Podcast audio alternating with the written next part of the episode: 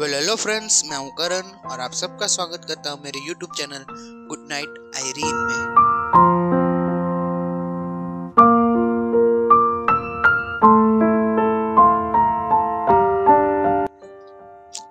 आज से विंटर शुरू हो रहा है। हर साल की तरह, इस साल भी सर्दी अपने साथ कुछ सवाल और उनके जवाब लाई हैं। सर्दियों की हर रात एक अनोखा सा एहसास दिलाती है।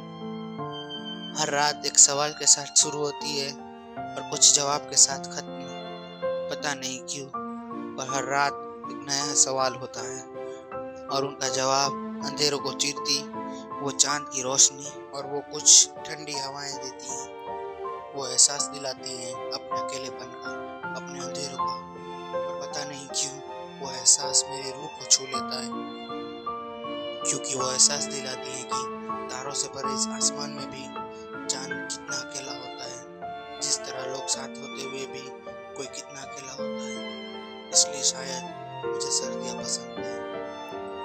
या शायद इसलिए कि मैं अपने अकेलेपन का एहसास को किसी के साथ बात करता हूँ। इसलिए सर्दियों की हर रात मैं वो चाँद कुछ ठंडी हवाएँ और एक ब्लैक कॉफ़ी के साथ बिताता हूँ। सो so, मेरा कंटेंट आपको पसंद आया हो तो मेरे चैनल को सब्सक्राइब